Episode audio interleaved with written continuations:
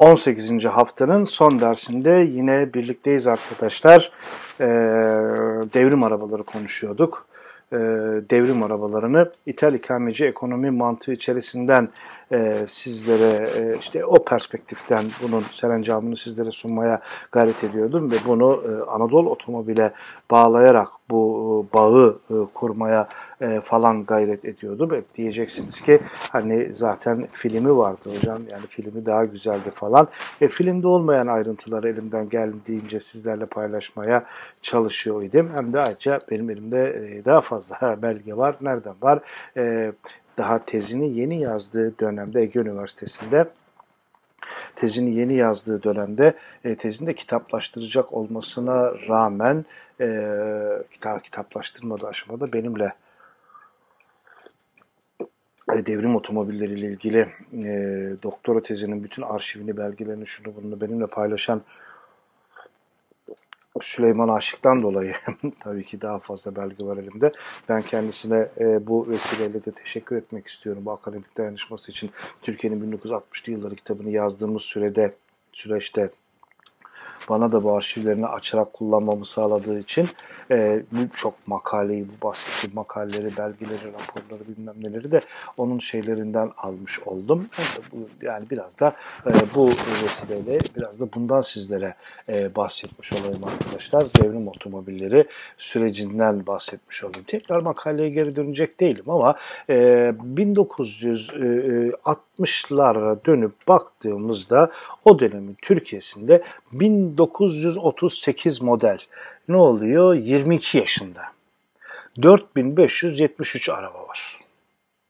1958-60 arasındaki modellere ait otomobillerin yekünü ise 400. Takip eden yıllarda mevcut otomobillerin yedek parça ihtiyaçları olduğu gibi e, işte e, bu piyasadan kalkması da artık zaruri. Bazı işte 38 arabanın piyasadan kalkması da artık yani bir yedek parçası da bulunmuyor. Dönemin Türkiye'sinde topu, topu, topu, topu 36.755 motorlu vasıta var motorlu vasıta var. Yani ben illa araç, araba demiyorum. Bunların 2000 adedinin yeni olabileceği kabul ediliyor. E, ee, 725 kişiye de o dönemde e, bir araç düşüyor arkadaşlar. Yani e, o dönemde de e, şimdiki gibi o dönemde şimdiki gibi öyle otomobil e, fazla da yaygın bir şey değil. 27 Mayıs darbesinden 4 ay sonra 19 Aralık 1922 tarihinde 19-22 Aralık 1922 diyorum 1960 tarihinde birinci makina sanayi kongre kongresinde bu veriler dile getiriliyor, tartışılıyor, şey yapılıyor. Aslında bu kongreyi de yani öyle bir, bir akademik kongre olmanın da ötesinde yarı devlet, yarı 27 Mayıs kurumu, yarı akademi işte hepsinin bir araya geldiği bu e, işte İthal ikameci ekonominin bu motor ayağıyla ilgili ne yapabiliriz kongresi desek acaba nasıl olur? E, doğru olur. Bu kongrede karayollarında ticari ve zirai üretimde motorlu taşıt sanayi ve sorunlarının da e, masaya yatırılıyor. E, işte birinci e, makina sanayi kongresinde e, işte e, işte orada şekillenmekte olan e, tel ekonominin şeyleri e, toparlanmaya başlanıyor. Onun izlerini zaten bu birinci makine kongresinin izlerini Temmuz 1960'da Milli Birlik Kongresi Komitesi'nin genel kurulu toplantısında devlet vekili, o dönem devlet vekili deniliyor. Devlet bakanı değil de Amil Artus'un okuduğu Milli Birlik Komitesi Bakanlar Kurulu programında bile bulmamız mümkün olabiliyor arkadaşlar.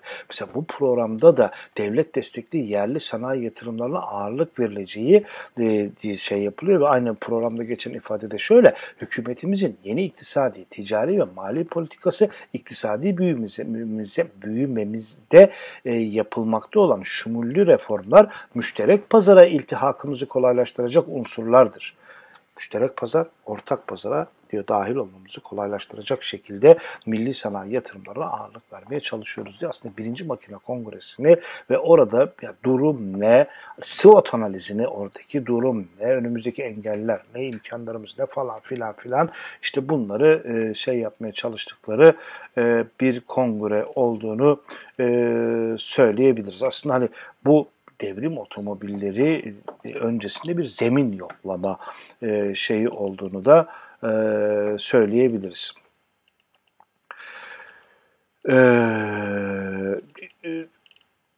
Notlarımdan şöyle de, devam edecek olursam Gürsel için aslında otomobil sadece bir otomobil değil. E, ileride düşünülen askeri modernizasyonun da bir parçası. Yani bir e, ön e, demosu gibi de e, düşünülüyor.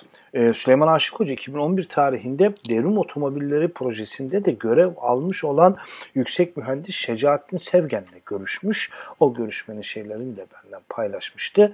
E, o, o şey de Şecaettin Sevgen de mühendis Şecaettin Sevgen de hocaya Cemal Gürsel'in diyor yerli otomobil fikrini benimsemesinde ordunun donanım bakımından yetersiz araçlara sahip olmasının etkili bir rolü vardı diyor. O zaman bizim anlamamız gereken ne? Aslında bu kapsamlı bir projenin parçası. Ve o kapsamlı projenin tutkalı da 60'tan sonra geçilmeyi düşünen ithal ikameci işte bir sanayileşme düşüncesi yani. Yani bir yerli üretim şey yapmaya falan e, çalışılıyor. E, ve daha sonra e, işte e, Gürsel'in de şeyiyle İstanbul'da işte e, otomobil imalatı için bir araya gelen 9 firma tek bir çatı altında birleştiriliyor ve Türkiye Makine Motorlu Vasıta ve Yardımcı Sanayi Birliği diye bir şey falan kuruldu. İlk toplantısı bu birliğin divan otelinde 15 Ocak 961'de toplantını söylüyor Süleyman Aşık Hoca. Saat 11'de toplanmış hem de bu ayrıntı bile onun elinde var. Ve yerli otomobil üretim hakkındaki ne yaparız, ne ederiz? Bunların hepsi e, şey yapılıyor ve birlik yöneticilerine göre halen halk tipi otomobilin %80 aksamı yerli olmak üzere, 80'i yerli olmak üzere biz diyor bunu zaten diyor üretiriz diyor. Yani daha 60'ta bu hani devrim otomobili bilmem ne bilmem ne falan filan bile yok. Yani biz, biz, biz bir araya gelen 9 şey biz bunun diyor %80'ini zaten bu malı e, götürürüz diyor. Yani motor, aks, saç, seri imalat için motor testlerimiz şey vardır diye. Mesele etüt meselesidir. E, mutlaka ki şunu da eklemek lazım. Mesele biraz da siyasi irade meselesidir. Yani e, şey. O dönemde işte yani de derdi geçen derste de ismini zikrettiğimiz doçent doktor, yüksek mühendis, doçent doktor Necmettin Erbakan mesela yerli sanayinin desteklenmesi konusunda o kongrede yine böyle e, çok olumlu görüşler bir şey yapıyor ve o kongredeki efendim e, e, sözlerinden ben bir miktar Erbakan'ın bahsetmek istiyorum. Mesela şu, şu, şu tür ifadeleri var Erbakan'ın. Memleketin vesayeti nakli ihtiyacını karşılamak için 5 kotada yekün olarak 64 milyon dolar tahsis edilmiştir. Bu yekün mamul vasıta ithali yerine dahili imalat ve montaj ithaline tesis edilmiş olsaydı aynı adette vasıtayı 16 milyon lira tasarrufla sadece 48 milyon dolar sarfı ile temin etmek mümkün olacaktı. Yani 64 milyon dolar yerine eğer biz bunu içeride yapacak ola idik bu iş biz, biz, biz 48 milyon dolara halledecek olur idik diyor. Aslında yerli sanayi desteklemek adına söylüyor. O dönemde daha siyasette değil. O dönemde hoca.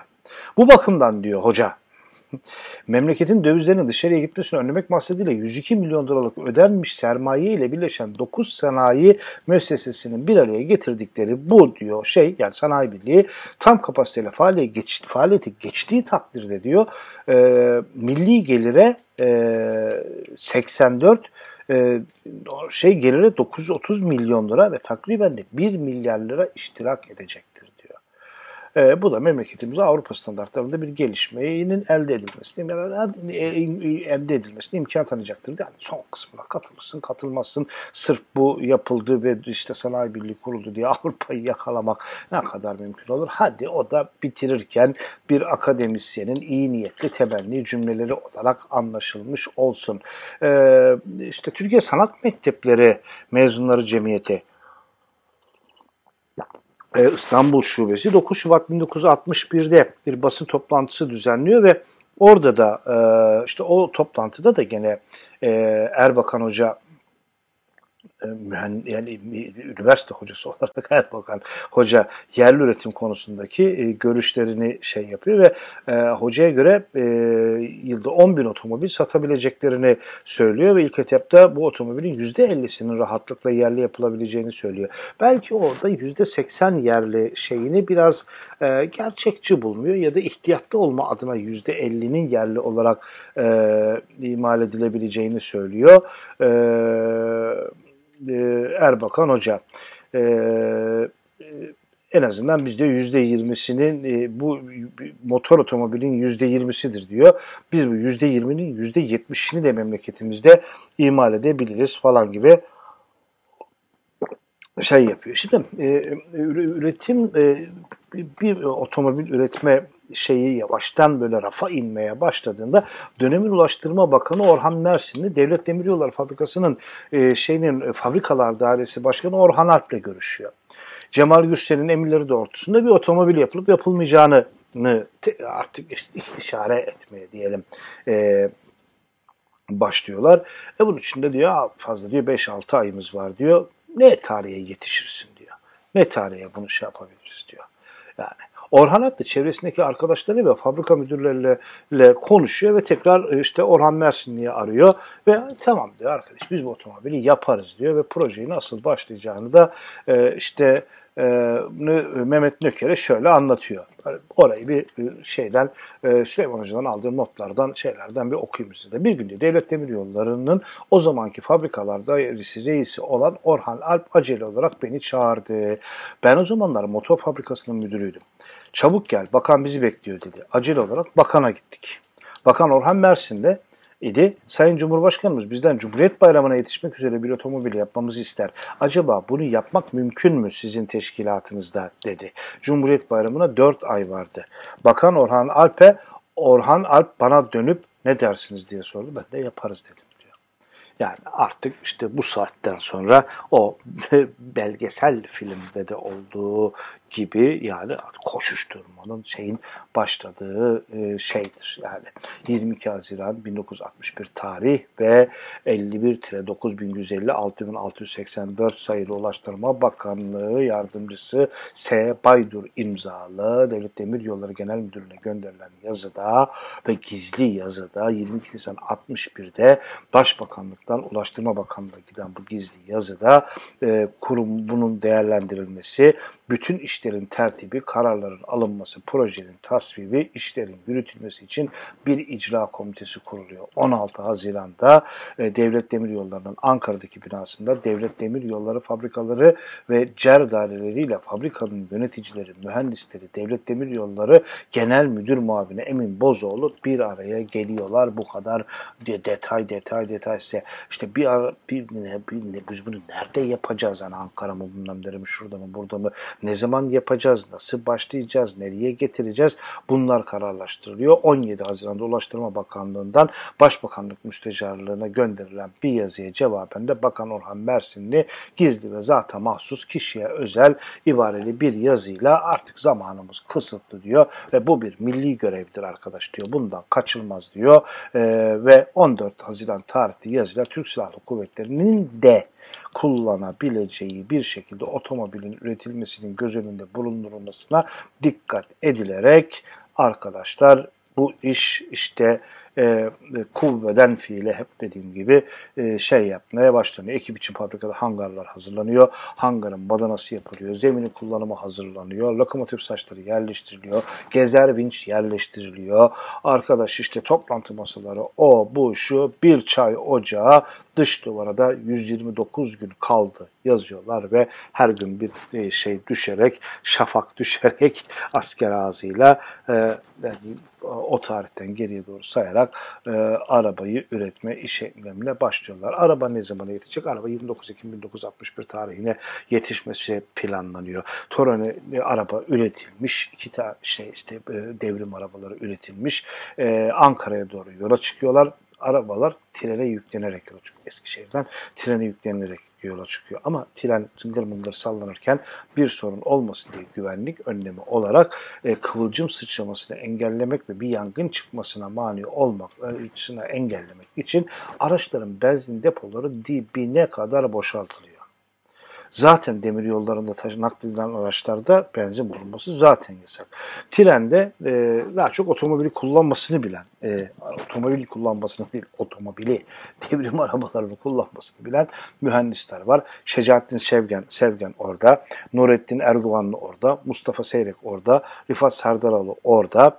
E, yolculuk esnasında siyah otomobilin cila pastası daha bitmemiş. Siyah devrim otomobilinin e, benzini boşaltılmış, hangara alınmış. Cila pastası Ankara yolunda atılıyor arabana. 129 günde iki tane araba yapıyorsun yani.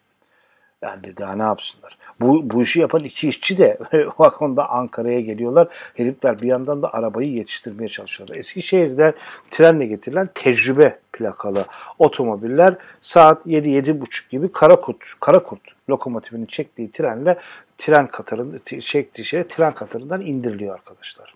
Shell benzin istasyonunda ikmal yapılması planlanıyor. Ancak polis eskortu hızlıca hareket ettiğinden dolayı benzin ikmali yapılmıyor ve doğrudan yardırıyorlar. Türkiye Büyük Millet Meclisi'ne doğru gidiyorlar. Şimdi bej renkli otomobil, devrim bir otomobili yüksek mühendis Şecaettin Şevgen'in e, elinde. Siyah renkli otomobil yolda pasta çilası atılan otomobil Allah birinde pis kokuyordur. E, siyah renkli otomobil devrim 2 ise yine yüksek mühendis olan Rıfat Serdaroğlu'nun elinde. Şimdi e, deposunda çeyrek e, e, şeyden depodan fazla benzin olduğunu düşürüyor Serdaroğlu. E, Rıfat Serdaroğlu.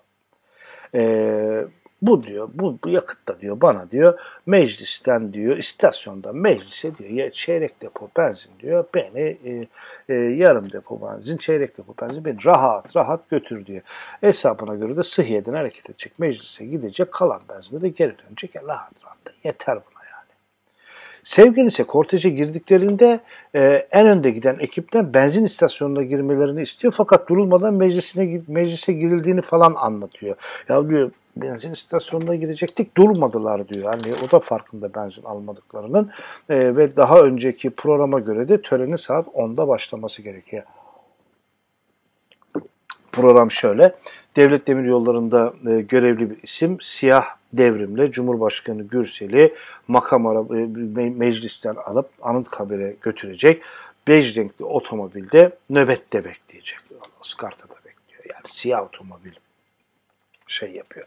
Cumhurbaşkanı Gürsel'in beraberinde de e, Başbakan Vekili Fahri Özdilek var.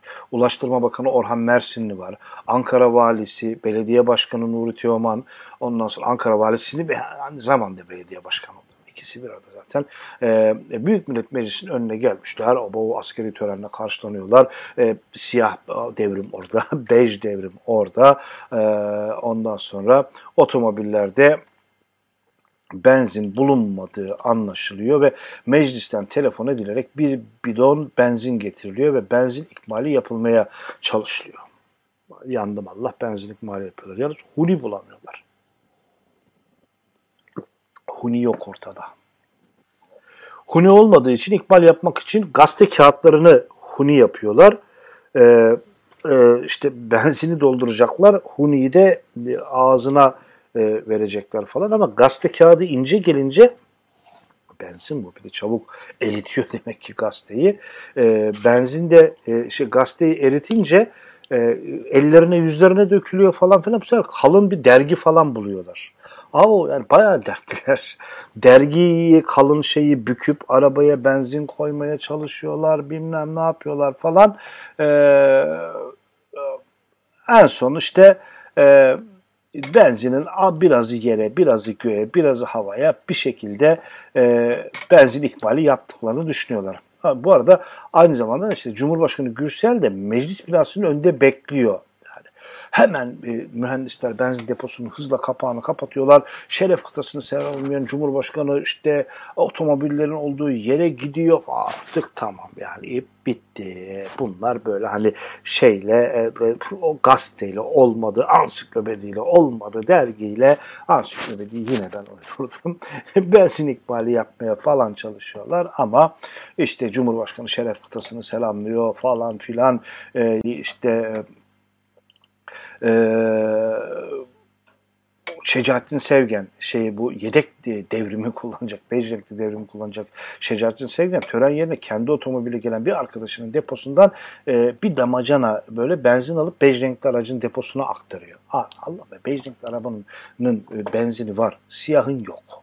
Yani Cumhurbaşkanı Gürsel, Yardımcısı Özdilek, Ulaştırma Bakanı Mersinli falan filan neyse işte siyah otomobile biniyorlar anasını. İlla siyaha binecekler ya. Cumhurbaşkanı ön koltuğa oturuyor. Araç önceden planlandığı gibi Anıtkabir'e doğru gidecek. Atatürk Bulvarı'na gelindiğinde Cemal Gürsel, e, Rıfat Ser Serdaroğlu'na e, dönelim diyor. İki araba birden gidelim diyor. Bunun üzerine Serdaroğlu geri dönmüş ve meclise doğru hafif yokuşa geldiği sırada yok o yokuşta otomobil, araba bir iki hani öksürüyor derler ya yani tık tık ediyor.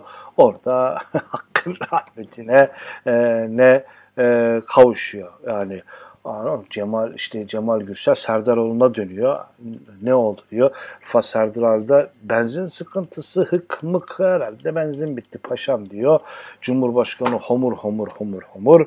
E, ardından da hemen diyor batı kafasıyla otomobil yapıyoruz. Şark kafasıyla diyor içine benzin koymayı unutuyoruz diyor ve olay orada bitiyor. Devrim otomobillerinin de e, hayatı burada e, sona ermiş oluyor. Ama dediğim gibi yani aslında e, çok da e, sona ermiş de olmuyor. Çünkü e, İthal ikameci ekonominin kamu ayağıyla yapılan e, bu girişim iflas ediyor, ettiriliyor öyle diyelim. Ama aynı şeyin efendim e, özel sektöre yaptırılan ayağı ya da korporatif sektöre yaptırılan ayağı ise iflas etmiyor. E, uzun sayılabilecek bir süre e, demin de konuştuk bunu. Anadolu Otomobiller e, bir şekilde Türkiye yollarında e, ömürlerini e, dolduruyorlar. E, şeyde unutmayalım yani bir dönem e, bu Anadolular ortadan ikiye kesilirlerdi.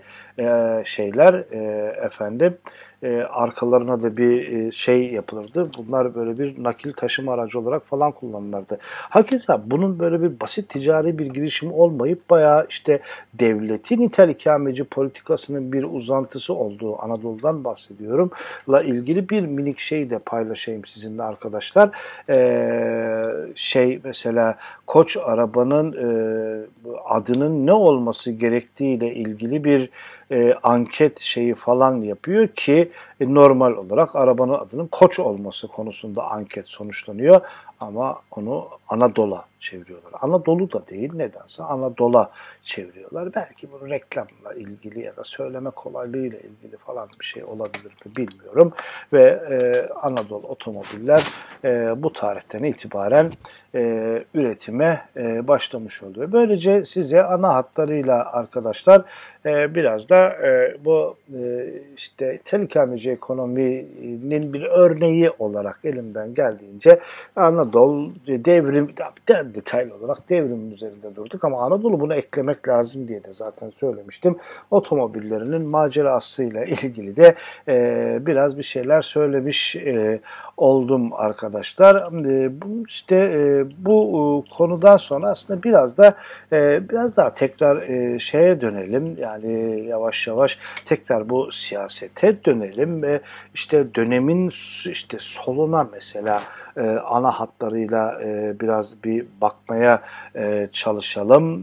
Çünkü hani dönemin solu biraz daha ana omurgayı oluşturuyor. Hani hatta o gençliği e, işte sola bağlayan çizgiden hareket ederek aslında solla ilgili tartışmalara belki yani oradan girmek daha mı iyi olur? Evet yani böyle minicik isterseniz fikir gruplarından e, devrimci gençliğe e, nasıl bir dönüşüm sağlanıyor? Ana hatlarıyla neler oluyor? FKF'den dev gençe nasıl bir çizgi izleniyor?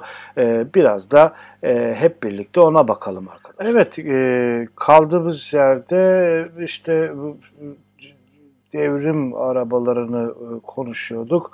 Oradan e, dedik hani e, biraz da işte hem gençliği sola bağlayan bir eksen olarak da biraz da e, Fikir Kulüpleri Federasyonu ve Fikir Kulüpleri Federasyonu'nun e, dev gençe e, dönüşüm e, çizgisi üstünde bir miktarda e, duralım diye e, şey yapmıştık e, e,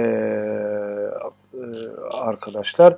E, Fikir Kulüpleri Federasyonu e, aslında ta e, 1950'li yılların e, ikinci yarısında e, kurulmaya başlanan e, e, oluşumlar. E, Demokrat Parti'nin artık otoriter yönetim bir yönetime geçmeye başladığı dönemde üniversitelerde oluşmaya başlayan yapılar ve aslında biraz da o dönemde işte Forum dergisiyle de biraz irtibat kurulan e, da bir şeyler bu fikir kulüpleri açıkçası. Daha Anglo-Sakson, daha Amerikan vari, daha hani liberal diyebileceğimiz, hani daha özgürlükçü anlamında liberal diyebileceğimiz işte otoriteryenizme karşı falan böyle bir işte e, o ilk oluşumlar biraz da böyle. Şimdi ilk e, o kurulan e, Fikir Kulübü Kulübü Federasyonu'nun Siyasal Bilgiler Fakültesinde mi kuruldu, Hukuk Fakültesinde mi kuruldu? Aslında sağlam bir detay tartışması ama yaygın kanaat e, 1952 yılında, Kasım 1952 yılında ta e, ilk e, Fikir Kulübü'nün Ankara Üniversitesi Hukuk Fakültesi Hukuk Mensupları Fikir Kulübü adıyla e, Ankara e, şeyde Hukuk Fakültesi'nde kurulduğu söyleniyor. E, bir şeyde siyasaldaki ise birazcık daha geç kuruluyor. Onun da ne zaman kurulduğuna dair işte kimisi 1954 tarihini veriyor. Yalçın Küçükhoca 1954 tarihini veriyor. E, Turan Feyzoğlu Fikir Kulüpleri Federasyonu kitabında 3 Ocak 1956 diyor. Ama yani işte 52 civarları bakın ya Demokrat Parti'nin daha ilk şeyleri yavaş yavaş e, ondan sonra 56'ya doğru da 54, 55, 56'ya doğru da e, şeye doğru evrilmiş durumda. Ama aslında hani bu fikir kulüpleri, federasyonları e, çok entelektüel diyebileceğimiz oluşumlarken e, 1960'tan sonra e, artık yavaş yavaş e, döneme ve şeye göre de e, fikir kulüpleri e, işte o Anglo-Sakson e, yapıdan daha e, şeye doğru bir sosyalist şeye doğru geçmeye başladılar ki yani mesela Forum dergisi bile kendisi işte Partisiz Türk Aydın'ın ortak platformu falan diye tanımlıyor. E, Fikir Kulüpleri Federasyonu'nda Partisiz Türk Gençlerinin ortak platformu desek aslında büyük de bir yanlış olmaz gibi işte. E, yani yavaş yavaş işte 60'tan sonra özellikle e, siyasal bilgilerden sonra da işte yavaş yavaş e, yayılmaya falan başlayacak. E işte 56 yılında e, Dekan Turan Feyzaoğlu e, işte bu şeye sahip çıkıyor. E, Fikir Kulüpleri Federasyonu'na sahip çıkıyor. E, ki yani yavaştan da zaten Demokrat Parti'nin de gözüne e, batmış e, bu Fikir Kulüpleri Federasyonu. 1956'daki e, SBF'nin açılış konuşmasında da, da işte hem bu şeyleri hem de işte Demokrat Parti'yi eleştiren görüşleri nedeniyle e, Turan Feyzoğlu bakanlık görevine alınınca e, dekan olarak dekanken bakanlık görevine alınca e, SBF Fikir Kulüpleri Federasyonu öğrencileri de e, kendisi de o kulübün bir üyesi olan Turan Feyzoğlu'na sahip çıkıyorlar. Derslere girmiyorlar, dersleri boykot ediyorlar falan filan. Hani 27 Mayıs'a geldik sonra demin dediğim gibi biraz daha e, yapının değişmeye başladığını göreceğiz. Hoş gene bunlar yani e, şeyden önce 27 Mayıs'tan önceki 555 kanun falan içerisinde de 28-29 Nisan'daki o şeyde de e, de olaylarda da 5 Mayıs'taki olaylarda da e, da oradalar. E, malum yani işte daha çok konu şeyleri konuştuk bunları 27 Mayıs ilk başta sadece ilk başta bir yani yaygın bir toplumsal hoşgörü ile şeyle sevinçle karşılanıyor. Sonuçta bir otoriter yönetimin bir gitmesi var, ki bir gidişi var. Kimsenin askeri darbe denilince sonuçlarının ne olacağı konusunda pek bir bilgi yok, bilmem ne yok. 1961 yılında tip kuruluyor. Aynı yılın sonlarına doğru yön dergisi yayınlanmaya başlıyor. 63'te işte Sosyalist Kültür Derneği kuruluyor.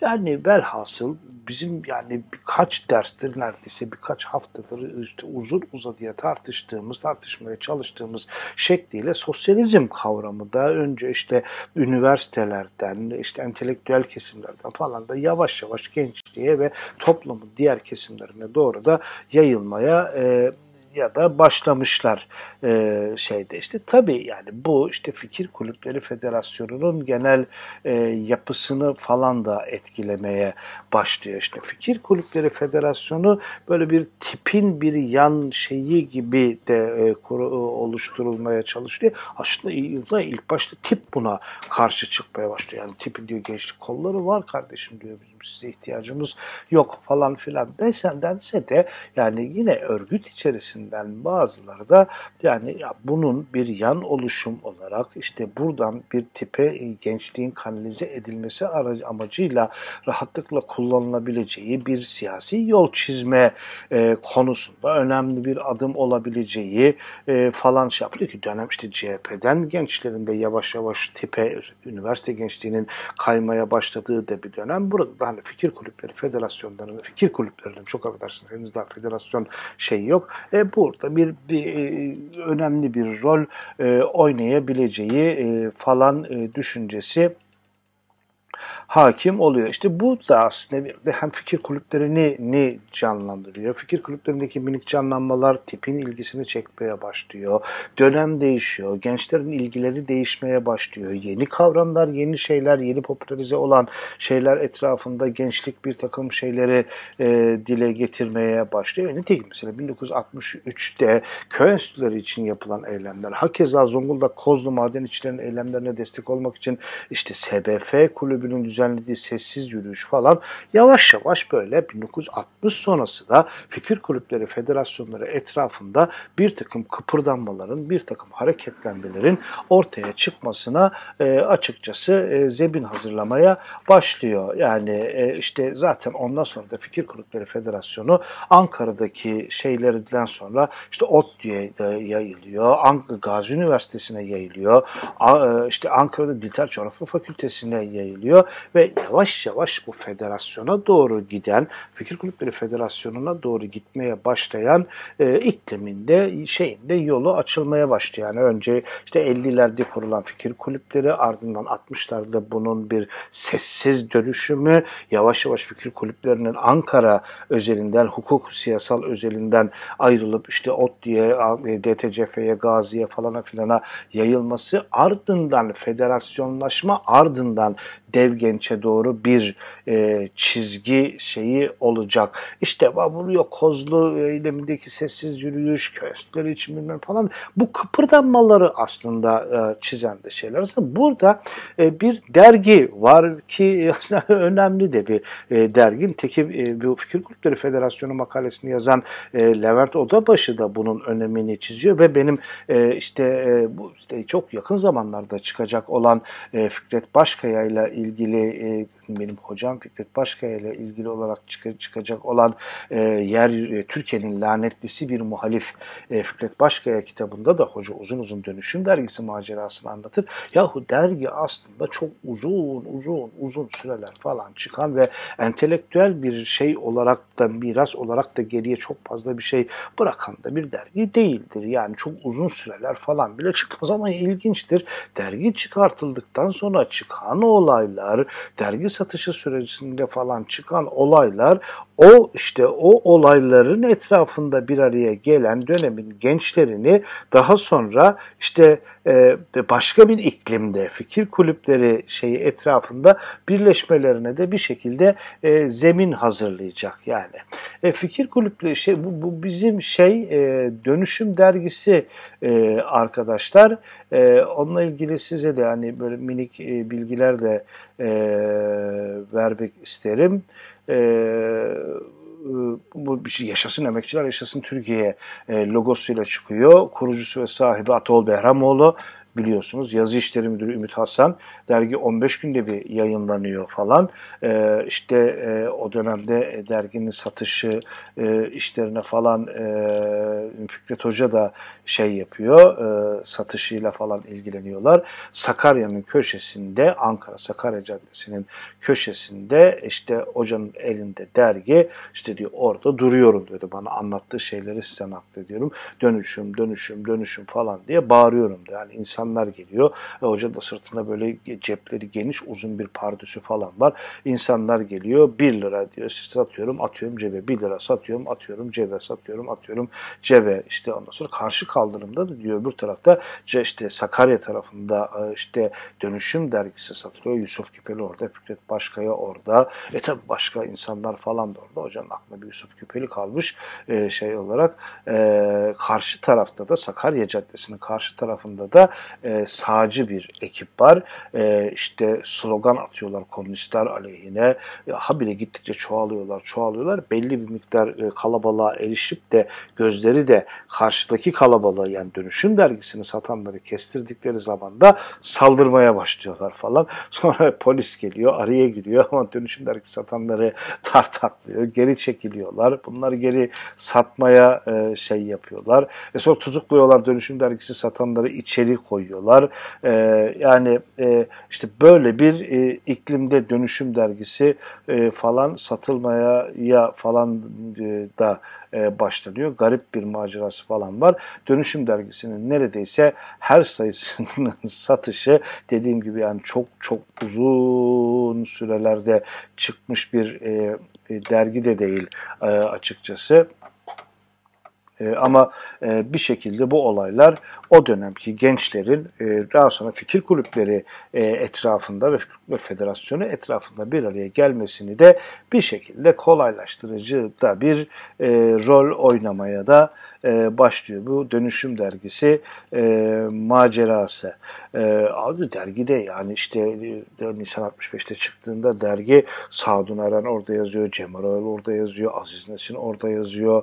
Yani, yani bayağı önemli e, işte o dönemin gençliği için hayli önemli insanların e, da yazdığı bir dergi ve yine demin dediğim gibi Dönüşüm Dergisi etrafında bir araya gelen gençler sonraki yılların gençlik mücadelelerini de birlikte yürütme pratiklerini ilk başta aslında oralarda e, gerçekleştirmiş oluyorlar. Demin dediğim gibi aslında e, işte bu fikir gruplarındaki canlanış ve sol oynanış ilk başlarda tip içerisinde çok yani böyle bir coşkuyla karşılanmasa da sonradan da yani yani bunu da bir fırsata çevirme e, şeyiyle bir imkan falan şeyiyle e, tip de bunu sahipleniyor e, e, ve e, 1965 ee, yılının sonbaharında e, Kasım'ında 12 e, Kasım'ında Siyasal Bilgiler Fakültesi'nin meşhur kantininde bilenler e, siyasalın kantinini bilirler tabii ki 126 kişinin katıldığı bir toplantı düzenleniyor.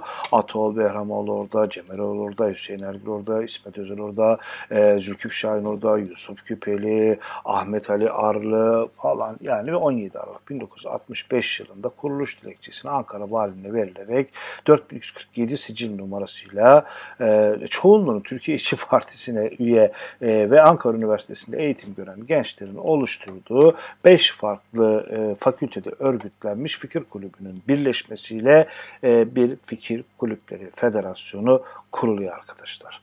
E, fikir kulüpleri federasyonu kuran fikir kulüpleri e, ve e, işte kurucu önderlerini hani e, şöyle bir e, ben ismen yine Levent Odabaşı'nın makalesinden yararlanarak size e, kısaca özetlemeye çalışayım. E, SBF Fikir Kulübü'nden Hüseyin Ergün, İsmet Özal, Kudret Ulu, e, Ulu, Ulu Türk, Erdal Türkkan, Ümit Hasan, DTCF'nin e, fikir kulüplerinden Ataol Behramoğlu, Fen Fakültesi Fikir Kulübü'nden Asaf Köksal, Hukuk Fakültesi Fikir Kulübü'nden Zülküp Şakin, Taylan Türker, Şirin Yazıcıoğlu, Yazıcıoğlu Yüksek Öğretmen Okulu Fikir Kulübü'nden Mevlüt Korkmaz, Talip Özay, Rıfat Murat, Dudu e, Körükçeli e, gibi isimler e, böylece aslında 1969'a kadar dev gençe dönüşüşe kadar ki FKF adını kullanacak olan örgütte bu şeyle tarih sahnesine, siyasi tarih sahnesine e, çıkmış e, oluyor arkadaşlar. E peki fikir kulüplerinin en azından tüzüğündeki şeyindeki amacı ne? Fikir Kulüpleri Federasyonu bilimsel düşünme ve davranma yetisine ulaşmış yüksek öğrenim gençlerinin aralarındaki dayanışmayı karşılıklı eğitime, iş ve eylem birliğine dayanan bir örgüt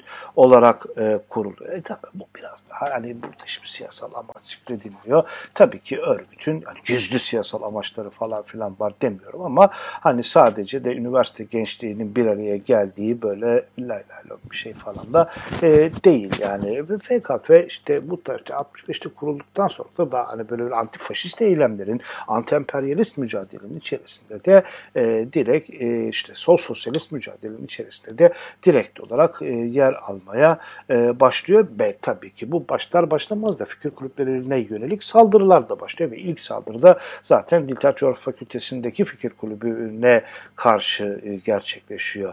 E, işte fikir kulübünü işte DTCF fikir kulübü e, üyesi FKF üyesi gençler bildiri dağıtıyorlar. Dekan bu öğrencilere ihtar cezası veriyor. İşte e, bu FKF üyeleri dekana açık mektup yazıyorlar.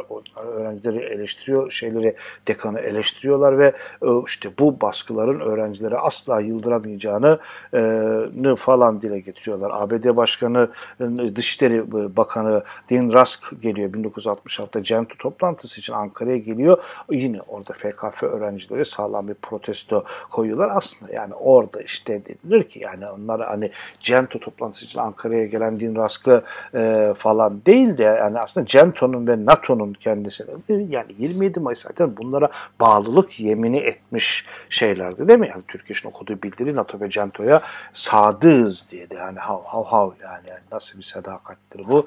E, böyle bir sadakat yeminiyle falan bitiyor yani. Aslında yani o işte Dışişleri Bakan değil de Türkiye'nin küresel kapitalizmin uluslararası kurumlarına bağlılığını protesto ederler yani. Kızılay'da yapılan bu gösterinin sonrasında da bir sürü öğrenci gözaltına alınacaktır. E, Hüseyin Ergün de işte o FKF'nin e, o dönemki başkanı da şeyde e, gözaltına alınanlarla birliktedir. E, Çorum işçilerle birlikte yürüyüşler e, gerçekleştiriliyor o dönemde. Adalet Partili belediyelerin işleri yaptığı toplu sözleşmelerini yerine getirmemeleri üzerine e, işte niye Çorum? İşte getirmemesi üzerine Çorum'dan İstanbul'a yürüyen işçilere FKF'liler destek veriyor. E, bu arada işte FKF birinci kurultayına gidiyor ve Kasım 1966'da da yine böyle bir sağlam bir miting e, gerçekleştiriyor ve mitingde ABD üstlerinde çalışan işçilere yönelik pro, baskılar protesto edilmeye başlanıyor ki dönem işte Aybar'ın e, Amerikan üstlerine diline doladığı ve işte 35 milyon metrekare değil, değil mi? Yani bir şeyde e, vatan toprağı Amerikan işgali altındadır falan diye haklı olarak ya bin kere söylüyorum yeri göğü inlettiği bir dönemde e, FKF'de birinci kurultayına doğru gider ve e, işte kahrolsun Amerika için sosyalizm falan sloganları şeyiyle yeni yönetim e, belirlenir. 1967'ye gelindiğinde e, işte İzzettin Ararat genel başkanlığa gelmiştir FKF'de. E, işte 28-29 Nisan'da kim etkinlikler gerçekleştirmiştir. Demokrat Parti'nin işte 28-29 Nisan niye? Çünkü 60'ın 28-29 Nisan'da DP'ye karşı karşı yapılan gösterilerde de ilk e, fikir kulüpleri de yer almıştı ya onun onun seney devriyeleri de bir şekilde kutlanılır ve işte o 28-29 Nisan'ın 7. yaş günü ne oluyor o zaman? Yani Esamet'in e, işte 60-67 oluyor. E, işte SBF ve Hukuk Fakültesi önünde gerçekleştirilir bu etkinlikte. Polis müdahale eder olaylara. Ondan sonra bu olaylar biraz daha bir büyür şey olur. Daha sonra bu işte ormanların özelleştirilemeyeceğiyle ilgili mitinglere FKP'liler katılmaya başlar. Çünkü o dönemde TBMM'de orman vasfını yitirmiş yerlerin eski sahiplerine geri verilmesine dair bir kanun tasarısı görüşülmektedir. Ormanların özelleştirilmesine kapı aralanmaktadır ve FKP buna da tepki koyar. Çetin Altan'ın dokunulmazlığının kaldırılmasına yönelik Adalet Partilerin verdiği önerge yine FKP'lilerin şeyine e, efendim eleştiri şeylerine e, takılır. E, e, efendim e, işte Çetin Altın'a destek olmak için bu oyun sökmeyecek diye bir yazı e, yazılanır ve şey yapılır. Tipin düzenlediği doğu mitinglerine yine FT, FKF çağrıda bulunur ve işte doğu batı arasındaki uçurumun kaldırılması yönünde efendim bu e, etkinliklere katılımın desteklenmesine e, çabalar eder. 1968'in Mart'ından sonra işte genel başkanlığa Doğu Perinçek gelir ve e, işte e, e, dev şey FKF dev güç birliğine e, dev güçe, devrimci güç birliğine üye olur. E, işte hem 27 Mayıs Milli Devrim Derneği hem dev, dev güçün kuruluşundaki 20 e, imzacı örgütten biri de e, Fikir Kulüpleri Federasyonu olur. E, işte e, Doğu Perinçek'in dönemidir bu dönem. 27 Mayıs Milli Devrim Derneği Genel Başkanı Kadri Kaplan, Türkiye Milli Türk Talebe Federasyonu Genel Başkanı Sencer Güneşsoy, Disk Ankara temsilcisi Uğur Can Koçak, Türkiye Öğretmenler Sendikası Genel Başkanı Fakir Baykurt, e, ünlü romancımız Fakir gibi isimler de yönetme kurulunda işe yararlar. Bu e, dev, dev gücün yürütme kurulunda yer alırlar. 1968 yılı e, malum yani işte bizim daha önce konuştuğumuz NATO'ya hayır haftasının düzenlendiği, işte Mustafa Kemal Yürüyüşü'nün düzenlendiği falan filan yıllarda FKF'de orada katılımcı e, şeylerden rin içerisinde yer alarak keza işte bu Komer'in arabasının yakılması, kanlı pazar olayları bilmem ne yani doğrudan doğruya e, zaten bu olayların içerisindedir gençlikte. E, işte e, işte demin de dediğim gibi fikir kulüpleri ilk başta ta 65'te e, bu beş fikir kulübünün bir araya gelmesiyle e, kuruluyordu. E, işte 67'de kurultaylarını gerçekleştiriyorlardı. E, işte kurultayda yani ilk kurultaydan sonra yavaş yavaş aslında milli demokratik devrim ve sosyalist devrim tartışmaları fikir kulüplerinin içerisinde de böyle bir e, ikiliye, bir bölünmeye şey yapmaya başlar. E, işte FKF yöneten ilk grup tip ve onun sosyalist devrim stratejisiyle hareket eden gruptur. E, kurultay bittiğinde FKF stratejisi kabul edilir. E, 28 Ocak tarihindeki kongrede yeni yönetim kurulu FKF'nin genel başkanı ve merkez yönetim kurulunu seçer. E, İzzettin Ararat seçilir e, kurultayın ardından İzzettin Arat önünde FKF çalışmalarına devam eder. Eğitim çalışmalarına hız verilir e, falan. E, ikinci kurultaydan sonra e, artık biraz daha hani basit böyle işte Ankara çevresi ya da sadece üniversite gençliği olmaktan çıkıp baya baya işçi köylü gençliğin örgütü olmaya doğru gitme amacı FKF'nin içerisinde çok net bir şekilde e, belirmeye başlar. Ama bu arada da Milli Demokrat diyorum sosyalist devrim tartışmaları da PKP içerisinde gittikçe e, artmaktadır. Keza 68'in Haziran'ında üniversite işgalleri almış başını yürümüştür ve PKF yine bu olayların içerisindedir. E, o nedenle de 8 Temmuz 68'de yapılması planlanan Genel Yönetim Kurulu toplantısı ertelenir ta 14 Temmuz'a e, işte Doğu Perinçek başkanlıktan düşürülür. Zülkü Şahin yeniden başkanlığa getirilir. Tip yanlıları e, MDD tezlerine karşı tutunduğu tavır eleştiri konusu e, yapılır. E, ondan sonra Doğu Perinçek tasfiye edilir. E, üçüncü kurultay toplanır 1969'da. E, kurultaya işte e, da işte Perinçek söz alır, Atilla Sarp söz alır, Seviyesi Sarı Sözen söz alır, konuşmalar yaparlar. E, bu şeyde Yusuf Küpeli e, genel başkanlığa seçilir. E, artık e, MDD tezleri e, şeyin içerisinde oldukça e, belirgindir e, Fikir Kulüpleri Federasyonu içerisinde belirgindir.